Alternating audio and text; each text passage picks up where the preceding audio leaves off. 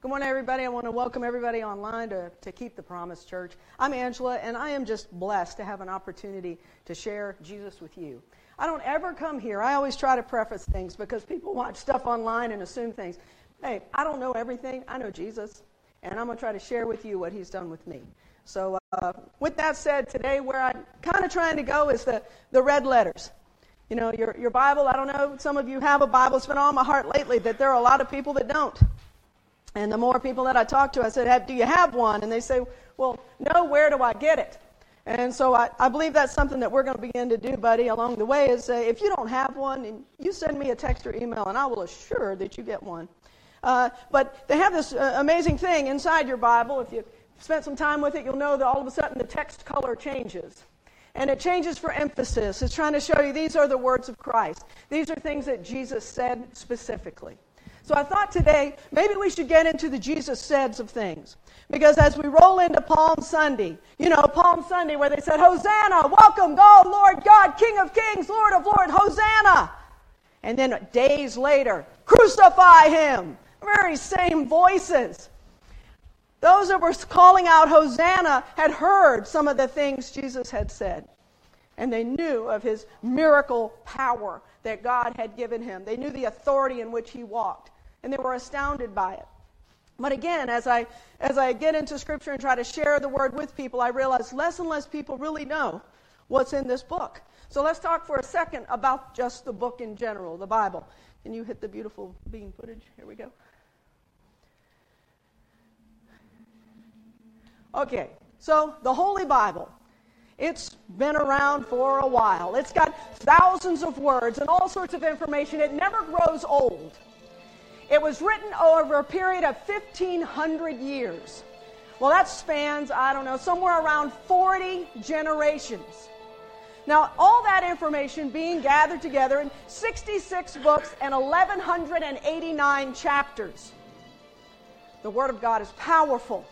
It's relevant. It was written at the time in three languages on three different continents. And by the time it was all gathered together, it contained 613 Old Testament laws. Those were laws that were intended to bring people closer to God, to show you how to appease God, how to worship God, how to sacrifice. Jesus was asked, which of these laws is the greatest? And he thought for a moment and he said, an ancient Jewish creed. Jesus told them, Love the Lord your God with all your heart, your soul, your mind, and your strength. And then he added, Love your neighbor as yourself. Jesus, in a matter of moments, took the complexity of all of those books and he condensed the entire Word of God into two phrases that should direct our lives giving his followers a new creed for life, helping them to understand there was a call to a personal relationship, that in all of this history, there was a creed he wanted us to follow. That's what's in the Bible. So, all of those promises, so as we start at the beginning of things, as we begin to Am I still on? Oh, sorry.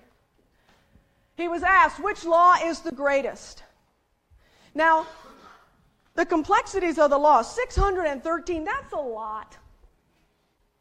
And as the Pharisees and Sadducees and all the C's were trying to figure out how to trick Jesus into saying the wrong thing, they, they wanted him to please say something about himself, redirect to, hey, you know, uh, uh, don't do this or don't do that, or, or somehow make the Pharisees all upset that he was saying the wrong things. But he just kept redirecting, redirecting back to God, redirecting back to faith. And so even when he was asked which one is the greatest, he said, Love your God with all your heart and with all your mind and all your strength. He was making it personal. He was saying, each of you, your heart, your mind, your strength, love God. That's hard to argue with. That was hard for them to find fault with. They were looking very hard. This was all leading up now to we're going to have a triumphant entry. We've got all these things about to happen. Jesus, in this point, I believe, has already come into the city. They're still trying to figure out how he is. What, what is it about him? Why are these people following him?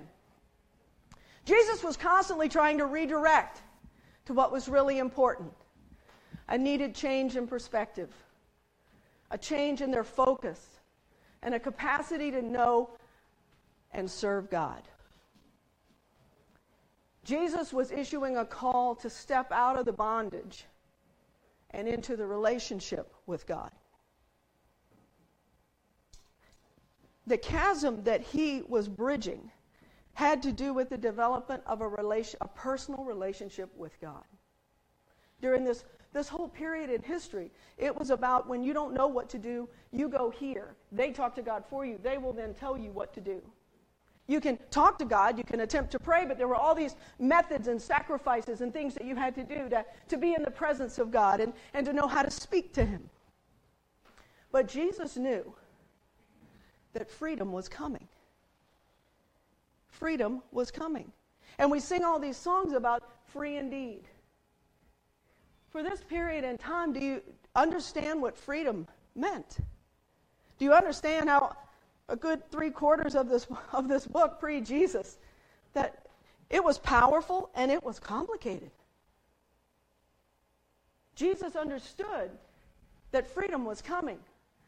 And more often than not, when I talk to unbelievers, they say, freedom from what? Now, when you and I talk, we talk about freedom from sin, which is a very personal thing, something we have done or said or thought, and we need to cross that chasm into forgiveness. But this was also the freedom from the bondage of having to do things a certain way in order to have God hear your voice. The same God that says He knows every hair on your head or, or lack thereof. He, know, he knows you. He knows you by name.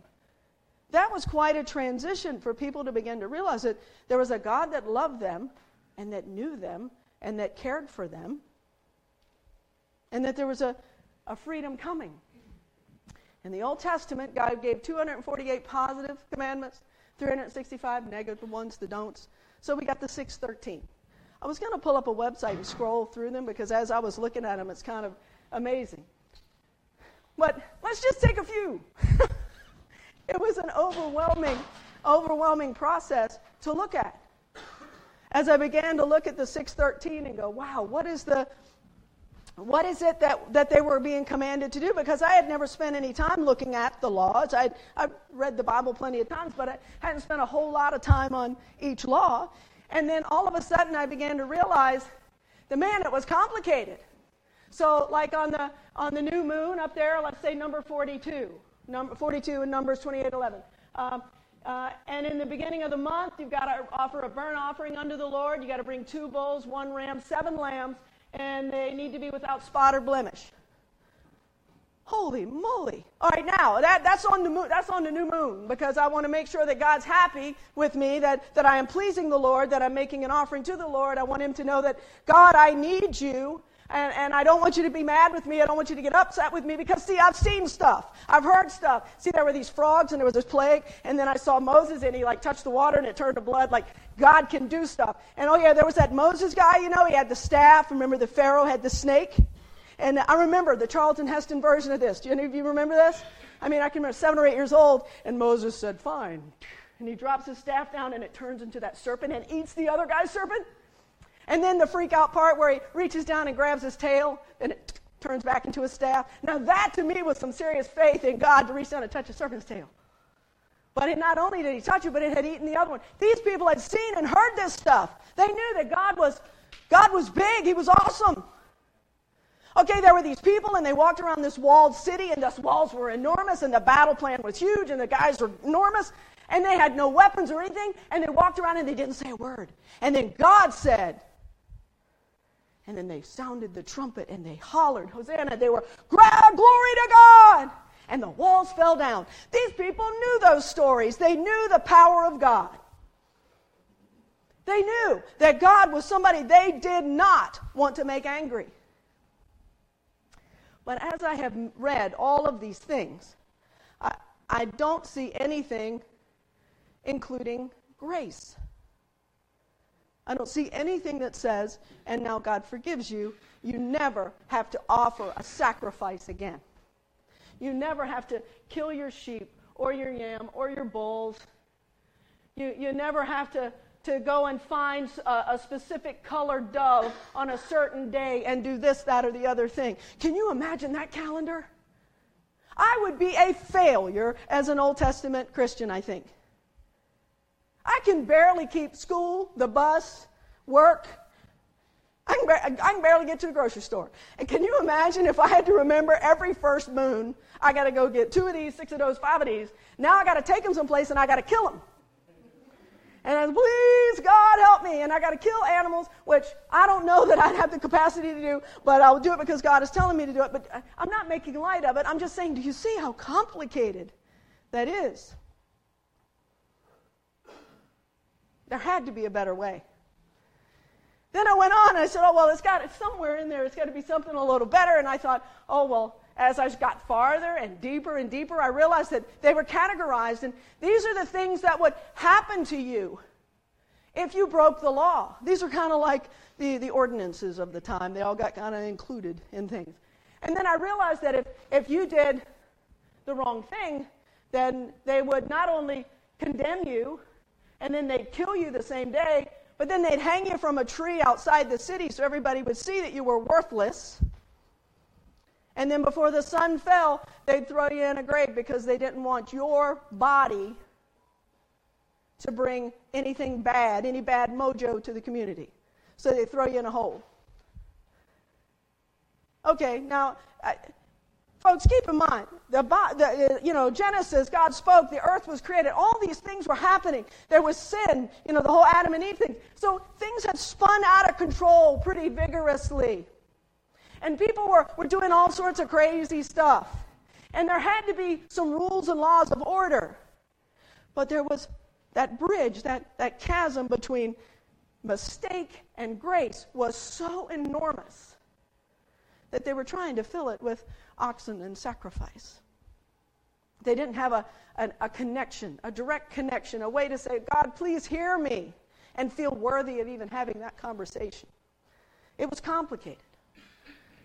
I don't know, is that like complicated to anybody else? That's just like 50 of the 613. All right, that's just me. All right. So that it kind of leaves you here, one a bit perplexed.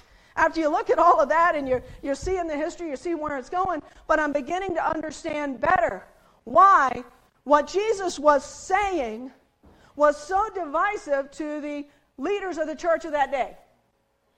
Because he was not redirecting to the sacrificial offerings because he knew he was about to become the sacrifice that ends all sacrifices. So, can you imagine if you're, you're head of the, the group and now you're, you're, you're hearing this man come in and say, You don't, look, it's okay. There's something good company coming. I, am going to show you the way. I am the way, the truth, and the life. They're starting to hear these things, but they're not hearing a redirect to the 613 it's causing them to be a little bit nervous.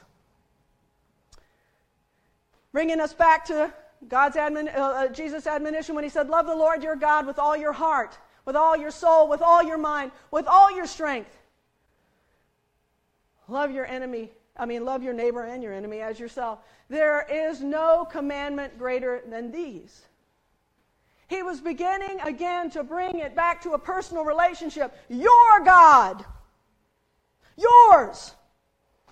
When you read scripture, a lot of times it'll say the God of, and it'll have a comma and about 50 names, right? Your God. That may have also been the God of Abraham, Isaac, but yours. He's bringing it home. He's saying, look, you and this love your neighbor thing. Well, if you love your neighbor, I just wiped out about 200 of those little teeny weeny lines I just showed you. Because now the offense where your oxen has gone into someone else's land to graze, that oxen must now be this or that, and you must pay rest. Oh my gosh, if you love and care for your neighbor, just send a cow home. We just skipped a big admin process. But see, there was no grace. We're learning grace. So you can see why they may have been a bit perplexed by this man who said, Look, there's an easier way. There's an easier way. God loves you, He cares for you, He wants to take care of you. But can you see how simplicity of connection with God could have caused fear for those who liked it complicated? Am I making any sense? Am I going too deep today? Am I around the horn? Am I need to draw you back in? Fear, an unpleasant emotion caused by the belief that someone or something is dangerous. They thought Jesus was dangerous. Terror, fright, horror, alarm, panic, agitation, trepidation, dread, consternation, dismay, distress. We saw all of those things play out just before the crucifixion.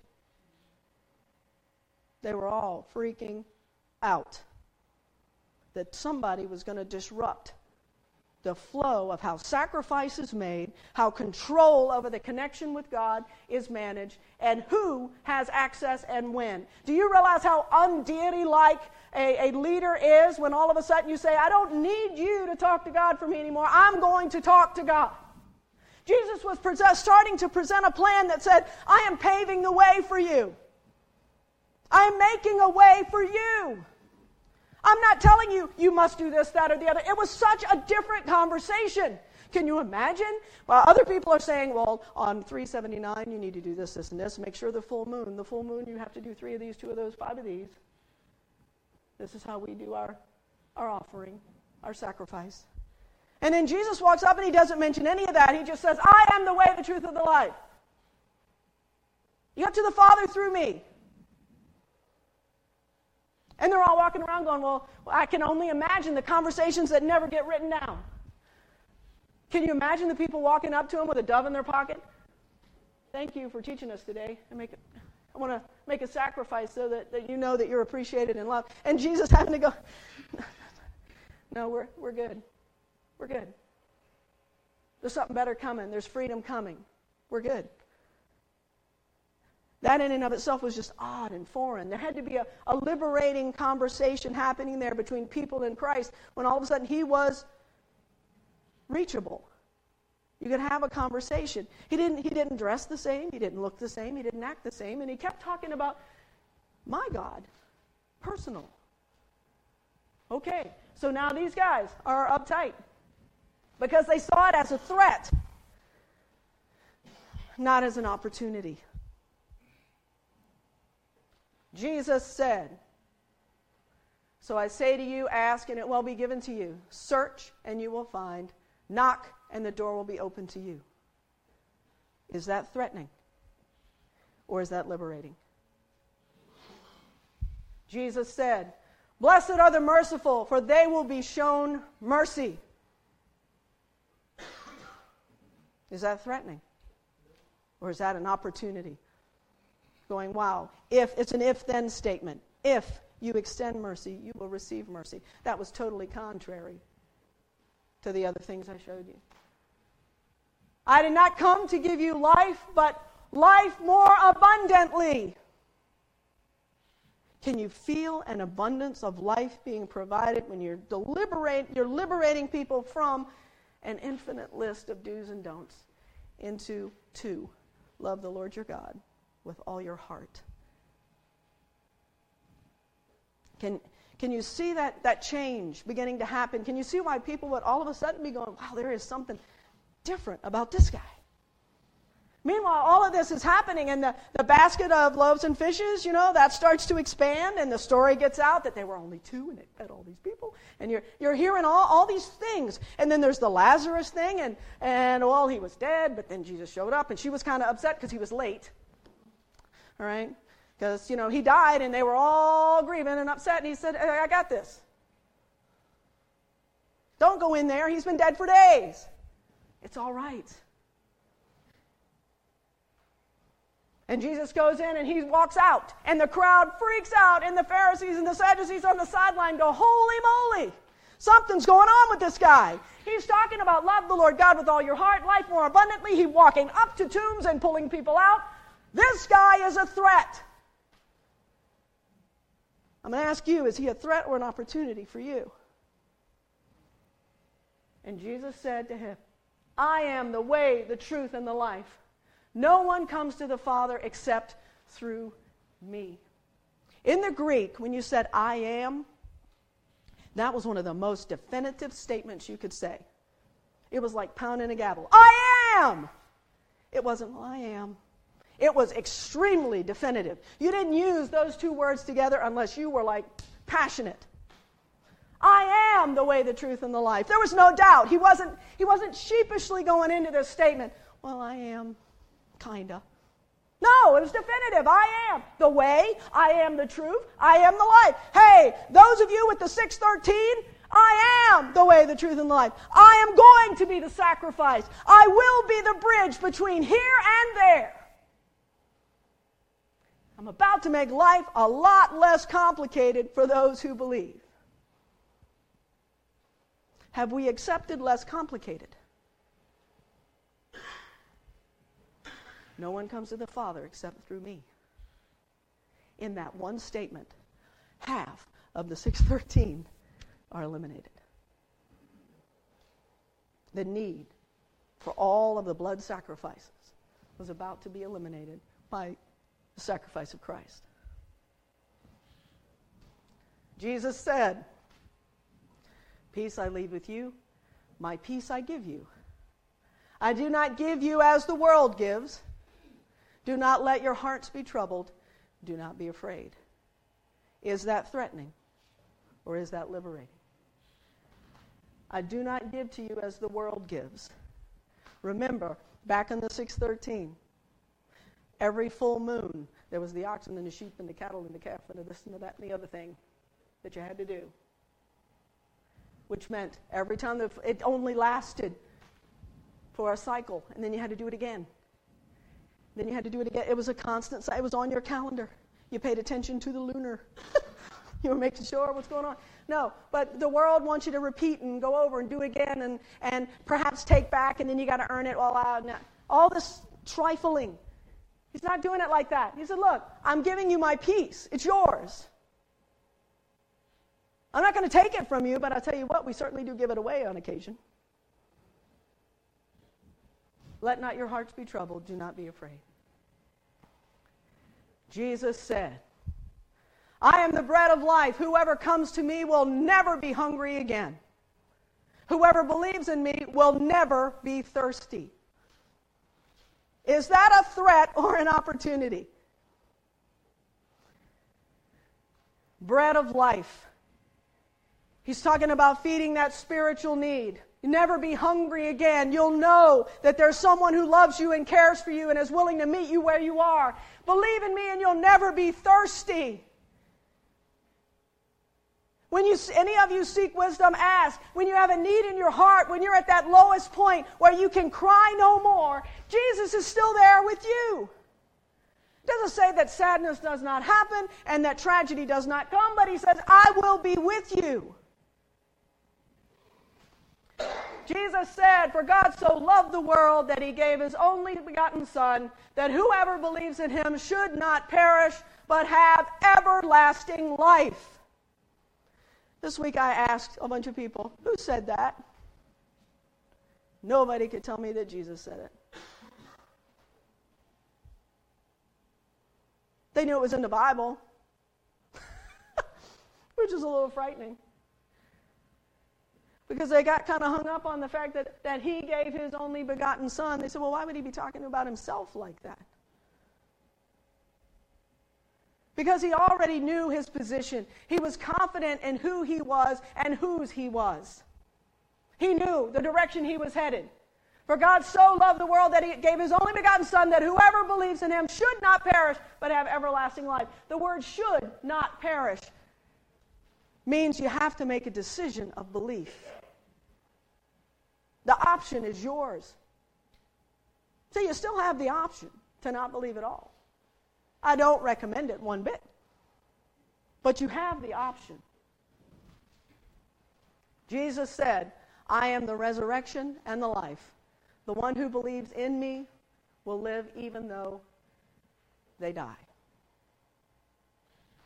The promise of eternity. The promise that this life ends. There is another. And if you believe in Jesus as Lord and personal Savior, it's available to you. Is that a threat or an opportunity? Now, where we sit today, we hear opportunity. But can you imagine there, being where they were? It wasn't an opportunity or a threat. Oh my gosh. He has said that He holds the keys to eternity, that He is giving you opportunity to enter in. You will live. You will live. So now you got the Pharisees and the Sadducees, and they're all together, and Jesus is. We're having Palm Sunday, we're having the crucifixion, we're having the tombs open up, we're having Jesus missing. I was reading this week about the shroud in the tomb, and it was talking about how it was not on the floor, but it was on the, the I don't know what you call it, but the creche or whatever it is where you lay the body, right? And they said the significance of that in Jewish culture when you go to a, uh, in that time, when you went to a, a meal and you had a great dinner and they fed you well and they treated you nicely, when you were done, the tradition was you take your napkin and you ball it up and you put it in your seat. And if you placed it in your seat, that meant I was not I was fed well, I was not offended, no one hurt my feelings, nothing bad went on, I'm glad I'm here, I'd come back. Means all those things. If you fold your napkin up nicely or place it on the table when you leave. It is, I was not welcomed. I was not treated well. I was rejected. I p- won't come back. Jesus left his shroud on the table in the tomb, basically, because he's not going back in the tomb. And I found that to be kind of an interesting symbolism. That even as he was leaving the tomb, he knew Death, where is your sting? You will no more will we go through this process. That sacrifice was made complete. I just thought that was interesting. And Jesus said, Therefore I tell you, whatever you ask for in prayer, believe that you have received it, and it will be yours. And when you stand praying, if you hold anything against anyone, forgive them, so that your Father in heaven may forgive you your sins. This one right here is a big one for us today. We are knocking, we're asking. He's saying, I, I want to provide for you the things that you are asking, but I'm asking you to do something. Forgive those who have hurt you, forgive those who have offended you. Let it go.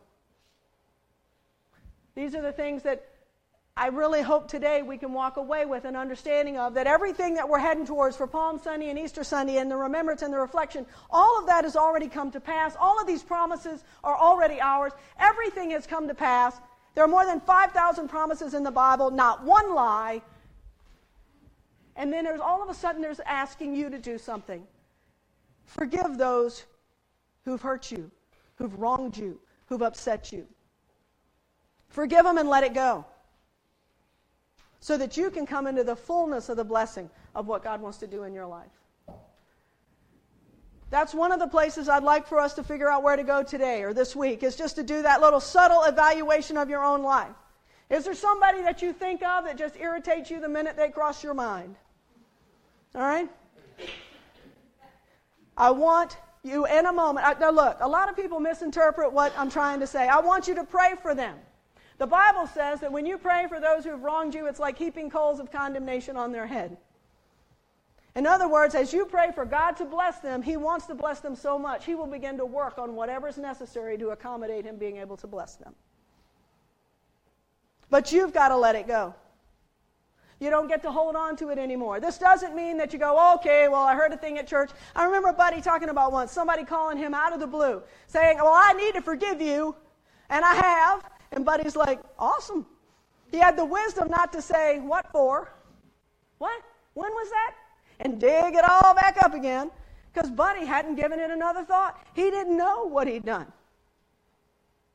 Do you know how many things that we carry around every day in our backpacks and purses that we think are big deals, but if we were actually to have a conversation with that other person, they might probably say what Buddy said? Huh? No comprehension of perhaps what happened, or wasn't a big deal, or really, I thought we were over that. They blow it off and let it go. I don't know. But I'm not asking you to go pound on doors and say, God told me to forgive you, so I'm standing here to forgive you. That's not what I, you got to seek the Lord and get to say what's. What I'm asking you to do is, is on your knees or, or at the table or wherever you are, say, God, look, I, my heart hurts. This person has hurt me really bad, and, and I know you were hurt, and you know what that's like. Help me forgive them. And then how you start that forgiveness process is really hard sometimes, but you say, Lord, bless. God, please bless them. God, provide all their needs. God, if they need money, then help them to get the money they need. They need a job, help them to find a job. They need somebody to love them, help them to have people love them. God bless them. You pray everything you can think of to just bless them, and you'll feel your heart start to change. Because now you're not thinking about get them, God. You're thinking, all right, Lord, bless them. Bless them. You love me, and I know you're going to take care of me, but God, bless them. Take care of them. Because on the back end of that, God's going to say, you know, you prayed the right thing. I want to bless them but they don't know me. So he's going to begin to do things in the background to help them get to know him. Have people that enter, all of a sudden come into their lives that are introducing them. You never know. Years down the road, all of a sudden, you may run into this person that you prayed for, and they say, I don't know what happened, but God got me. And you're in the back of your mind, you're thinking, I know what happened. I was praying for God to get you. But meanwhile, You've got to let go of the weight you're carrying around with that unforgiveness. You've got to let it go. You want to celebrate Easter this year? You want to feel that liberating spirit of Jesus resurrected? Let it go. He will fill your need. Every hurt you've got, He'll cover it. Every scar you carry, He'll heal. And you know, He does really amazing things with scars. He turns them into testimonies. And then all of a sudden, you are leading someone else to hear where they're able to forgive someone and forget and move on. The sacrifice was made. We talk about, I, I, find it kind of ironic that we come to the Easter celebration and then I got to have the conversation always about why are the bunny rabbits there? And I can tell you that if you want to know. And then we got to get beyond that, beyond the Easter eggs and the stuff on the countertop to, yeah, there's Palm Sunday and no, it's not about the thing, but it's really cool. And no, it was about Jesus and what he said, and then he made it to the cross, and then all these things happened, and then, you know, I've written a lot of stories about the crucifixion for television and stuff, and CBN and all that stuff, right? And so I've had to do all this research. And I think there's a story to be told because I've really kind of wondered. Even yesterday, I was, I was reading in Gethsemane, you know, when Jesus went to pray and they were coming, and then they fell asleep, you know, all that stuff. Well, what's the first thing that happened? They came, Jesus was praying, the guys got up, and they were like, oh. And they take the sword and they, right? And they cut the guy's ear off, okay? And then Jesus is like, and he puts it back on. That guy is a story. I want to know where that guy stood after his ear was severed off, and in a flash it was put back on. He should have run from that Gethsemane. He should have run from Gethsemane. He's a legit. He is who he says he is. What was he thinking? What were the other guys around him, all with swords? I'd have dropped mine, I think, if I'd have been on one of those guys. Ting. you would have heard it hit the ground. Because that would have been amazing. That's not something you see every day. But the story played out. The story continued because it's what God had intended to happen. We treat Easter like it happens new every year. It happened. It's in your life every day. We remember it. I remember when I grew up in church, and uh, a lot of us all went to the same church, but when we came around to Easter, it was the new clothes. You got to get your new suit, your new clothes, your new shoes. You know, when you're a kid, you dress up nice, you get everything on, the flannel dress, all that stuff. That was Easter. You were celebrating newness. And that's awesome. That's great. It was fun. I enjoyed it. It was a, a, good time. I remember with my mom going to find, it was those shiny black shoes when you were a little girl. Everybody had to have shiny black shoes. Anyway, those are wonderful memories. But you can celebrate newness every day.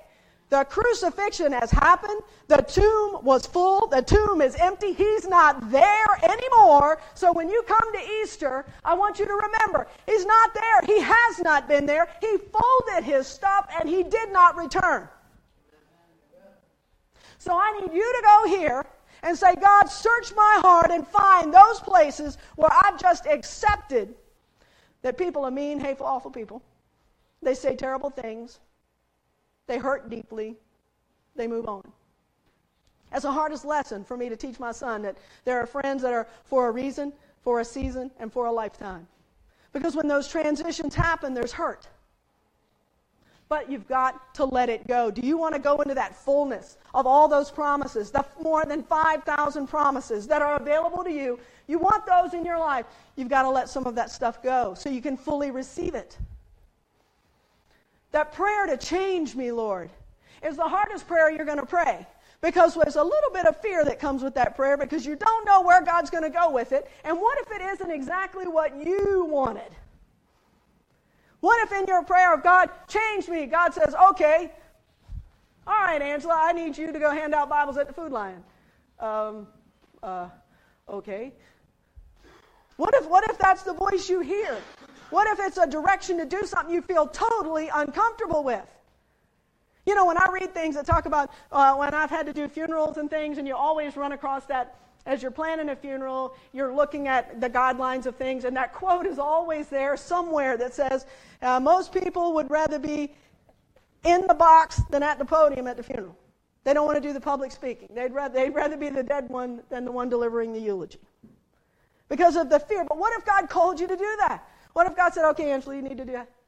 I've experienced that where all of a sudden I get a call from across the street and she says, Hey, we have a family here who has no pastor, they have no minister, they have no one, but they need someone to do a eulogy. Would you come do that? Now that's a complicated situation. That is one that causes me a great deal of anguish because I know I'm stepping into a highly tense situation. I don't know who they are, they don't know who I am, but it's an opportunity for Jesus to do his thing. So here we go. But in that prayer of God, change me, you never know. My point is, you never know what He's going to ask of you. But I can guarantee you it will be better than where you are right now.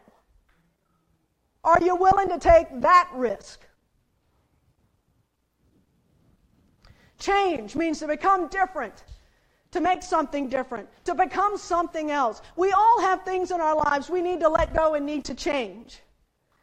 None of us have arrived myself included. On a daily basis, there are things God has to work out in my life. Are you willing to ask Him, Lord God, change me and make me more like you every day? Help me to be able to hear and understand your voice. One of the most powerful things that Jesus said was, Come. Come.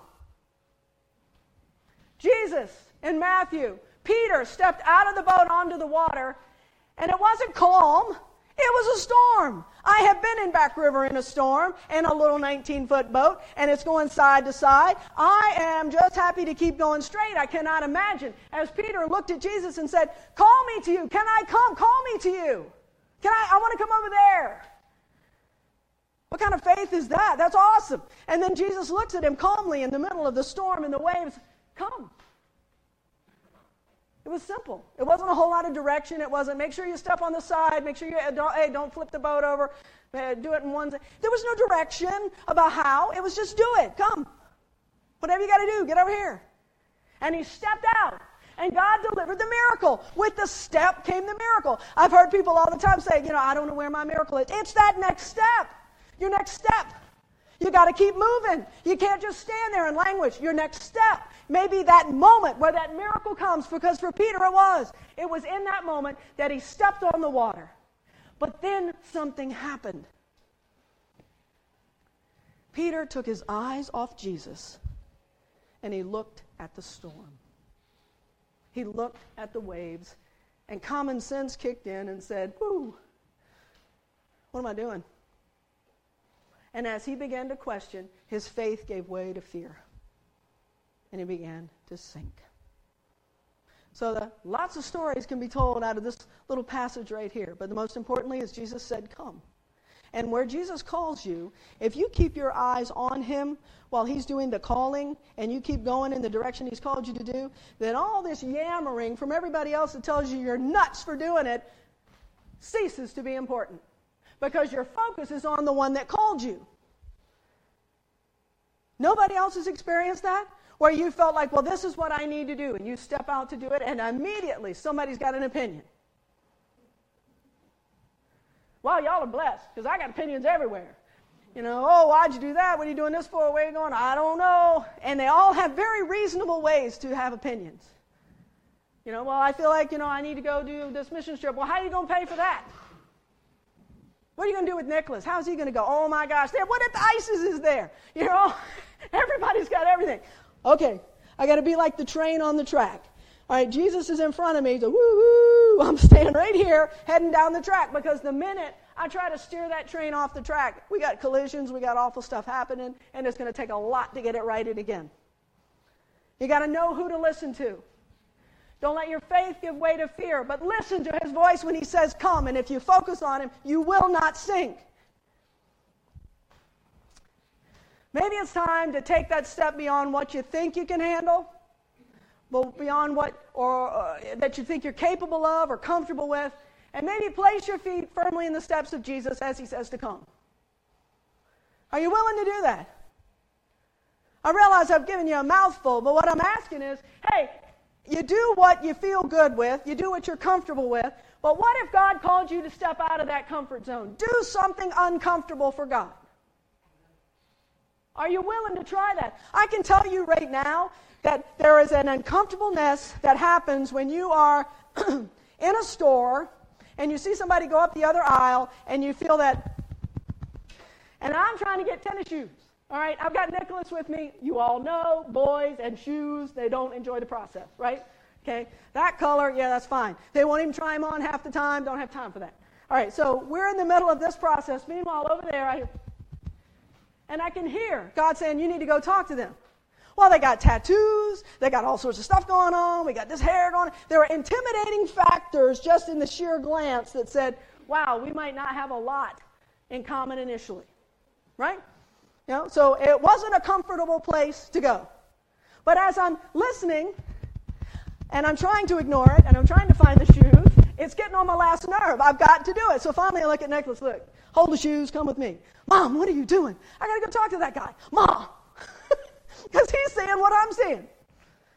Right? So we walk across the store. I find a guy, and I start the conversation with nice tattoos. Because I don't know what to say. Nice tattoos. All right, I'm here already. And then all of a sudden, you see the guy kind of look at me, and he goes, oh, Thanks. And I said, uh, Every tattoo's got a story, right? I don't know why I'm saying these things. I don't know.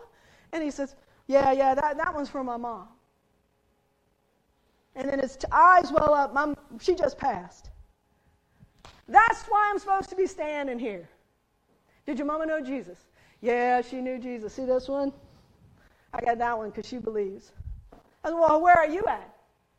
Well, I don't know. I said, Don't you want to see your mama again? Oh, yeah. Buddy, it's more than ink. It's more than ink.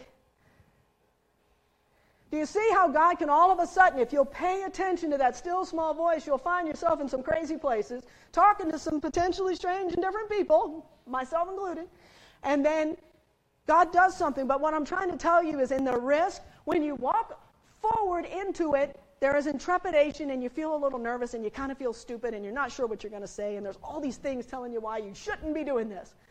But when you're done and you walk away, I was ready to look at shoes. I'm ready to go. I mean, there is a joy that is in your heart. Nicholas could not have whined, any, and whined me out of it. It didn't matter. Mama was happy. Because it changes your whole disposition. Because now, not only have you seen, had, been the, had the honor of being a part of somebody hearing the message, but you walk away going, oh my gosh, I listened and it builds your confidence that you can hear. Do you need any confidence that you can hear? Then the next time you get that little tick, that thing that says, the lady behind you has two items. Let her go in front of you at the grocery store and then pay for them. I've had that one. Any of you had that one? Only to realize that after you pay for the eggs and the milk, the lady who looked like she had everything couldn't really afford them. It was a strange conversation. God opened the door. Does that mean I'm awesome? No. It means I am willing to listen and in all of my fallibility between fussing on the bus and doing homework at night and being just a normal human being, I am trying very hard to step out of the comfort of my day to day and do something a little different because that's where you find the miracles. The miracle happened when he stepped out of the boat, not while he was standing in it. Are you willing to get out of the boat? Because I've met so many people who talk to me about their faith being dormant and passive and boring. Well, get out of the boat. If you are bored being a Christian, then you have not experienced being a Christian. That sounds a little harsh, but I'm being honest with you. Are you willing to take a risk on behalf of somebody else? And guess what? It is the fulfillment of that second thing love your neighbor as yourself. Are you willing to do that? Are you willing? I want to feel the water harden under my feet. Do you want that? He had to push aside everything he knew about waves, water, fishing, boating, robes, the weight of that, dragging him under. I can remember Daddy talking about the coveralls, you know, they wore when he would go fishing with his grandpa, and they came all the way up and hooked. And he said, I'm always real careful about that when I get on the boat.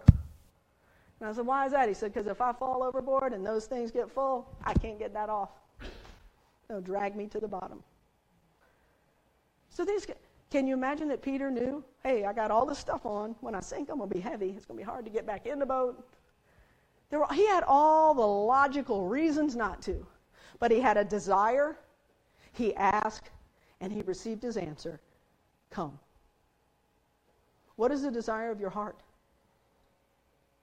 Ask God about it. Listen closely for come. And then have the guts to step out of the boat the courage. So, what's holding you back? That's a question for all of us. We've all got our own. What's holding you back? What prevents you from asking, All right, Lord, here's what I here's the desire of my heart. Show me. What what is preventing you? What is holding you back? Everybody's staring at me, but I know we've all got them. We've all got those things that hold us back. Me ask you a question. Have you become a bit tainted? When I hear the ladies on the show talking about God and they say, well, if you're talking to God, now I understand that, but if God's talking to you, you must be crazy. And I heard all this uproar of everybody getting all mad at her. I felt completely sorry for her. I cannot make it through this life without hearing the voice of God. And I'm not talking the Charlton Heston, thus saith the Lord. I'm talking that still small voice at the stop sign that says, Don't go. In my head, stop. And the dump truck goes by. Or that it will be okay. When you pray and you feel something, say, It's all right. It's going to be all right. In your heart, you just know that voice of God that sometimes is telling you the exact opposite of what you're spinning up in your mind. It's no, no, no, no, no, no, no, no. It's all right. I felt sorry for her that she had not experienced that. Because I, that's no way to live. That is no way to live. Have you become tainted? Do you expect miracles to happen anymore? Do you believe that God loves you? Do you believe any of the promises and, and the words of, of Jesus that we've gone over so far? Do you believe any of that? What does tainted actually mean? It means contaminated or polluted. Has your faith gotten polluted? Do you read the horoscopes every morning? Oh, just because it's fun, silly stuff to do over coffee and never spend any time in the Word? Do you realize that that's directing your life and, and starting to manipulate your thoughts and beginning to pollute the way you look at the world? I've had people that I've dealt with before in, in counseling situations, and they, they look at the, the daily devotional as almost like a, a tarot card for the day where they'll flip it up and read what it says and they'll say, oh, today's going to be a bad day because it said this scripture. No, no, no, no, no, no, no. That is not the way it works. It says newness comes every morning, and that the grace of God is with you, and that He loves you and He cares for you. If anything is hindering you, is tainting, is polluting the true, fact, faith filled Word of God, then you need to eliminate it. And that includes what you're watching on TV, it includes what you're listening to on the radio, it includes what you're reading. And I'll tell you another thing I learned a long time ago in ministry you better look at the back of the book and learn something about who wrote the book before you read it. I remember when Oprah came out with The Secret. You remember that? And everybody was reading The Secret. And it was all about if you can imagine it in your mind. I'm like, what? Yeah, call on me, I'll answer you, show you great things. But show me Jesus somewhere in that book, because that's really, that's your power source. That's your connection. That's where dreams come true, is when you go, God, I submit myself to you. Please forgive me for my sins. Show me the best place you have for me. Because far more than I could possibly think, He has for me. But are you willing to be open to that? Have you believed a lie? This was really heavy on my heart this week because I, I just feel like there are so many people that this has kept them from receiving the promises that God has for them. Have you, have you believed the lie? You say, What are you talking about? Well, I want you to imagine it says that, that He sustains us, that, it, that we'll never go thirsty. And then I want you to imagine that moment when you maybe you first believed, or, or go back even further, where you say, You know, Lord, forgive me of my sins and help me. And if you've never prayed that prayer, then then this might be a little hard to understand, but I think you get it. When, when you're born, this is where you are. God, God says, Look, I want to be your supply, I want to fill your every need. And, and you listen and you go to church and it says, Hey, Jesus loves me. And you go to church as a kid, Jesus loves me. This I know. For the Bible tells me so. You do all that, and you say, okay, you know, God loves me. And the, and the Psalms are comforting, and the Proverbs are directing. And then all of a sudden, you get with somebody who maybe has a little bit different opinion of you in general. And then they say, you know something? You're nothing.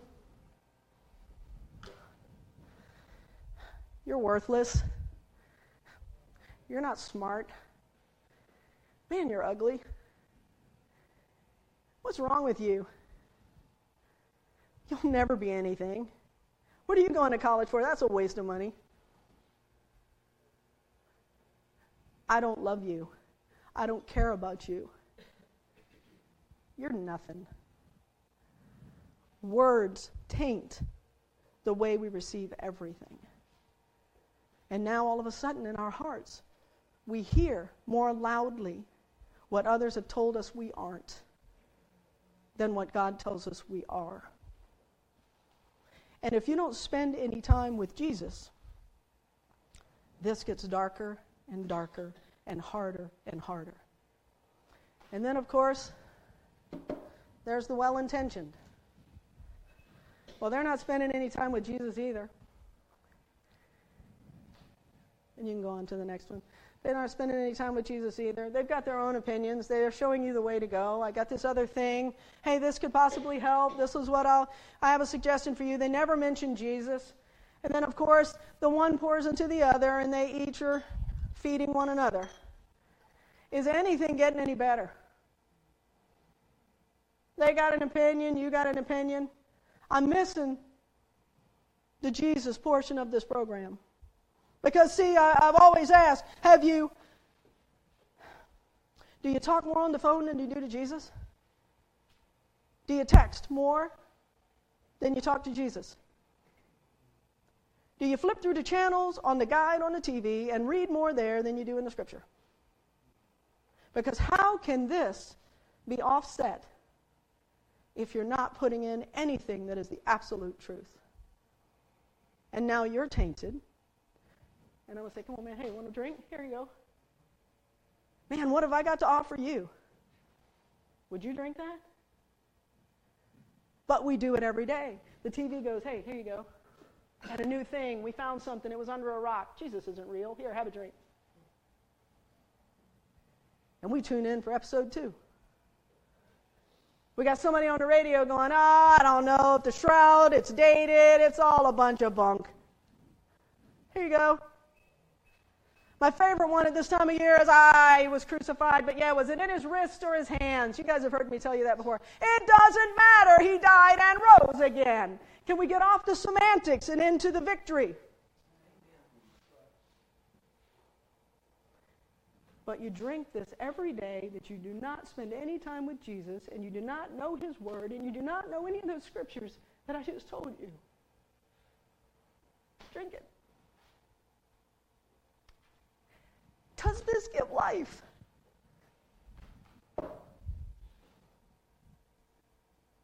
Honestly, when your friend who's well intentioned but really lost gives you advice, does it bring life?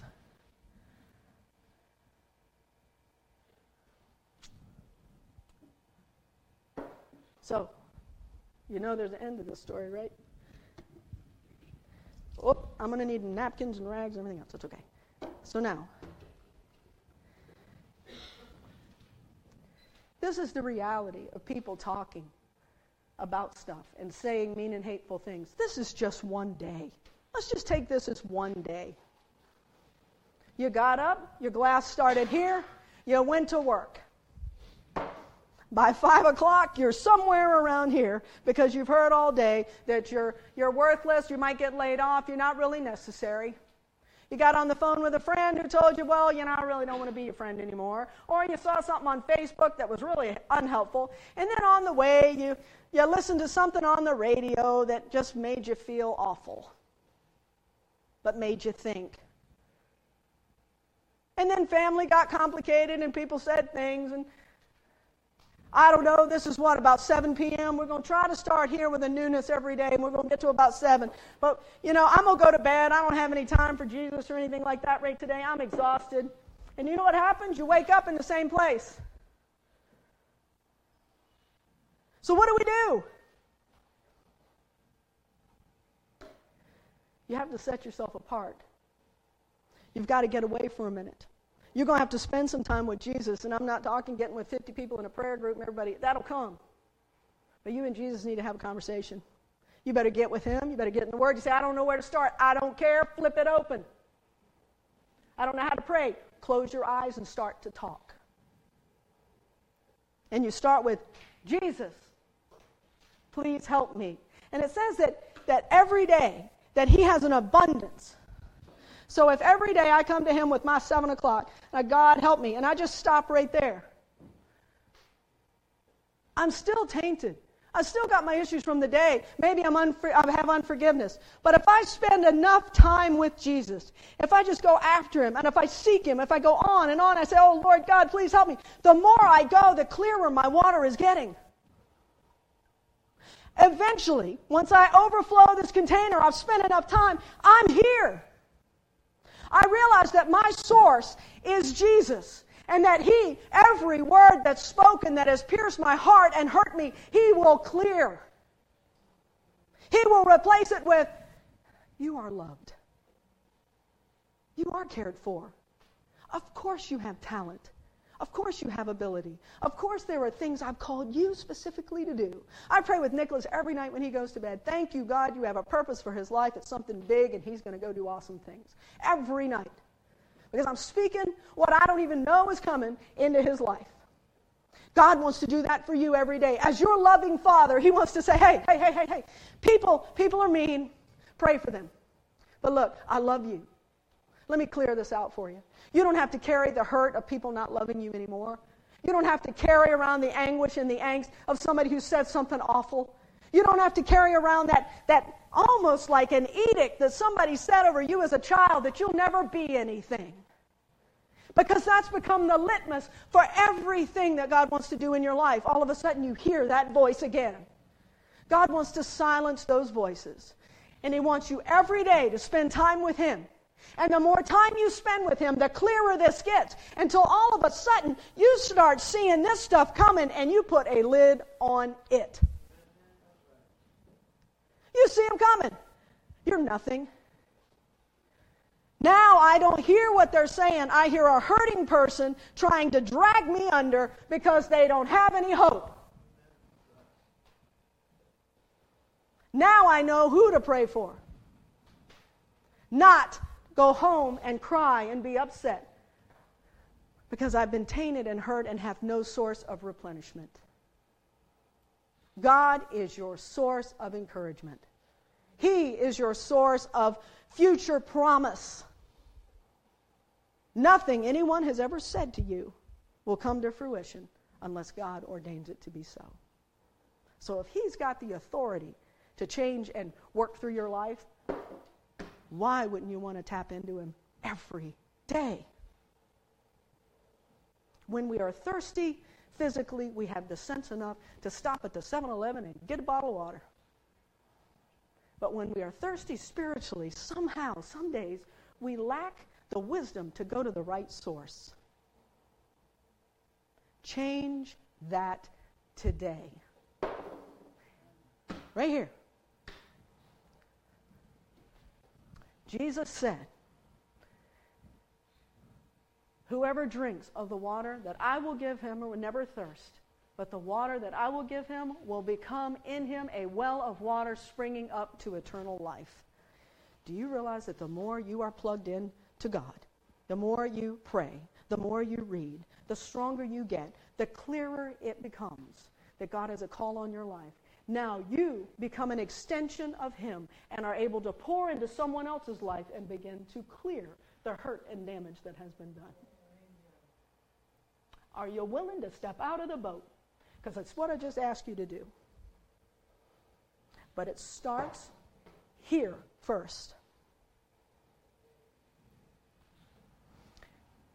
And know that I am with you always to the end of time.